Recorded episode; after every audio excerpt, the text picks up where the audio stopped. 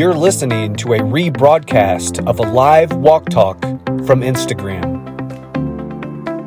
So it looks like we've got a nice group here. Let's go ahead and start this live. And the topic I wanted to talk about today is once saved, always saved. Ooh, we catch a lot of heat for this one, don't we? It's uh, amazing to me how once saved, always saved is so darn insulting. Man, you know, when you begin to express the knowledge of the new covenant, you're going to catch a lot of heat for quite a few things. but I would have to put the top three things um, that I get a lot of kickback on. And it's not from people who don't understand the new covenant, it's people who are new to the new covenant, which is the only covenant available for planet Earth. And that is once saved, always saved. What do they say? OSAS? OSAS is a lie. But is it? Think about it. If once saved, always saved isn't true, how many saved is always saved? Two? Ten? A hundred? How many times are you getting saved? Think about it. Is it when you get water baptized? Oh, it'll really stick then. Once I get dunked in water, then I'm once saved. No, none of that stuff has anything to do with how many times you're saved. You are saved once by grace through faith in Jesus. Jesus saves you once. Once and for all time, you are saved because of Christ. So let's back up and talk about what saves. What saves you? Is a life of good works proof of your salvation? Is it? How can you be sure you had enough good works?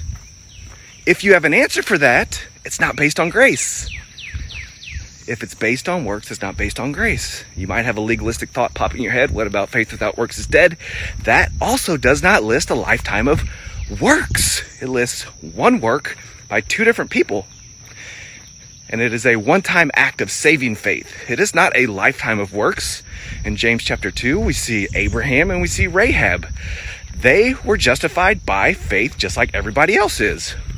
So, without getting off track here into that, if you think works is evidence that saves you, you're going to have to come up with a number.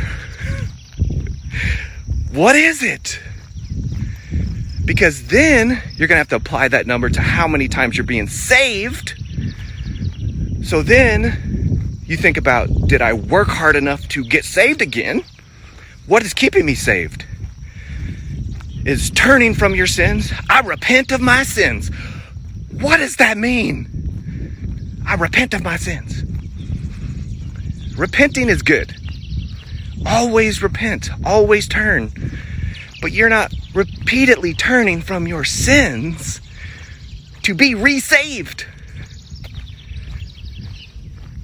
You're turning from your sins because you are saved and because you can't be unsaved. So let's go to the next step. What saves you? Anybody know? I didn't know for a long time, even though I had been saved for a very long time. What saves you? The life of Christ saves you. His death forgave you, His life saved you. So, the only way, and we see this, a couple different scripture references. Jesus says in the book of John, I believe it's chapter 14, because I live, you also will live. Colossians 3, Christ who is your life. What else?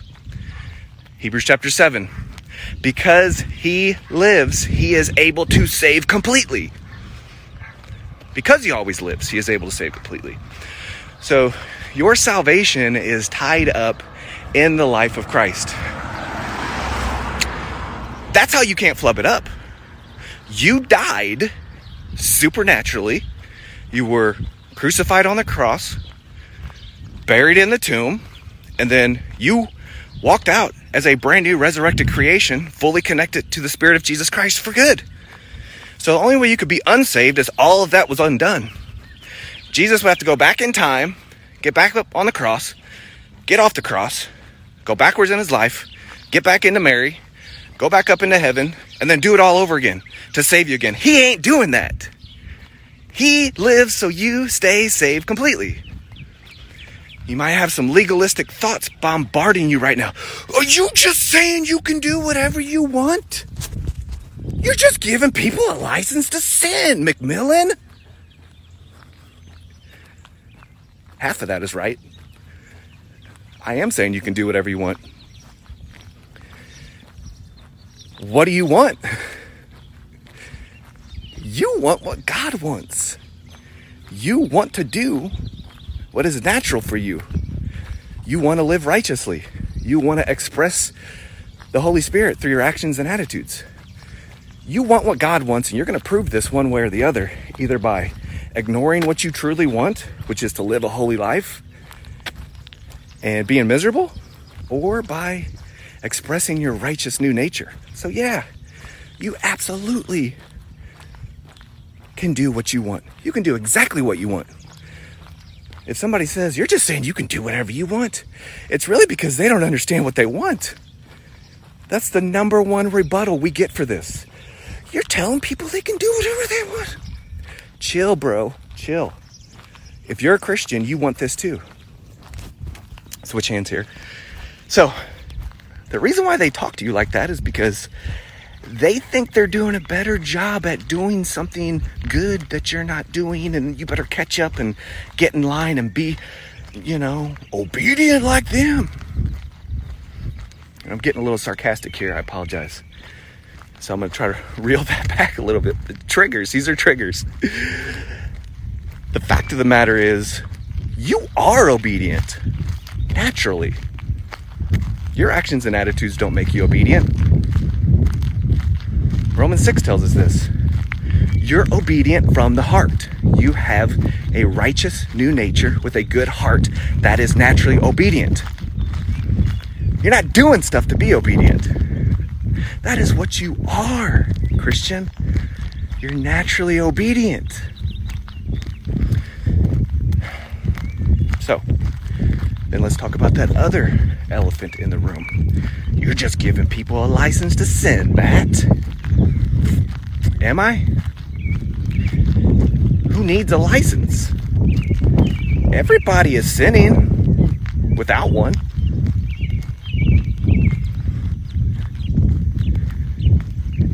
Christians too.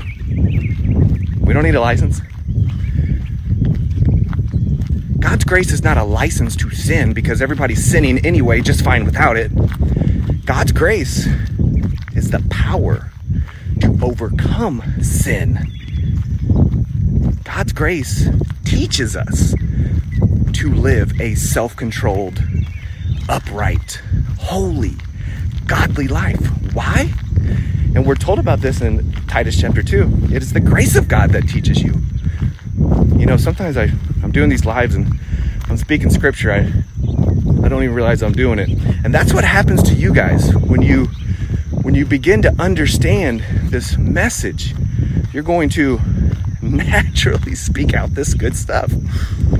So, Titus chapter 2 tells us it is the goodness of God that teaches you. It doesn't say the law teaches you. It doesn't say your pastor teaches you. No disrespect to your pastor. It doesn't say grandma teaches you. I love my grandma. Those things don't teach you. God's grace does. So it is the grace of God that teaches you how to live an upright, self controlled, godly life. It's not a license to sin. And if you think about it, what is the true license to sin? It's the law. The law of Moses is the, is the license to sin. What do I mean by that? For the Jews, they knew if they sinned, the next annual Day of Atonement, they can just get that taken care of. It'll be atoned by animal blood. So they would sin 600, 613 different ways, not just 10.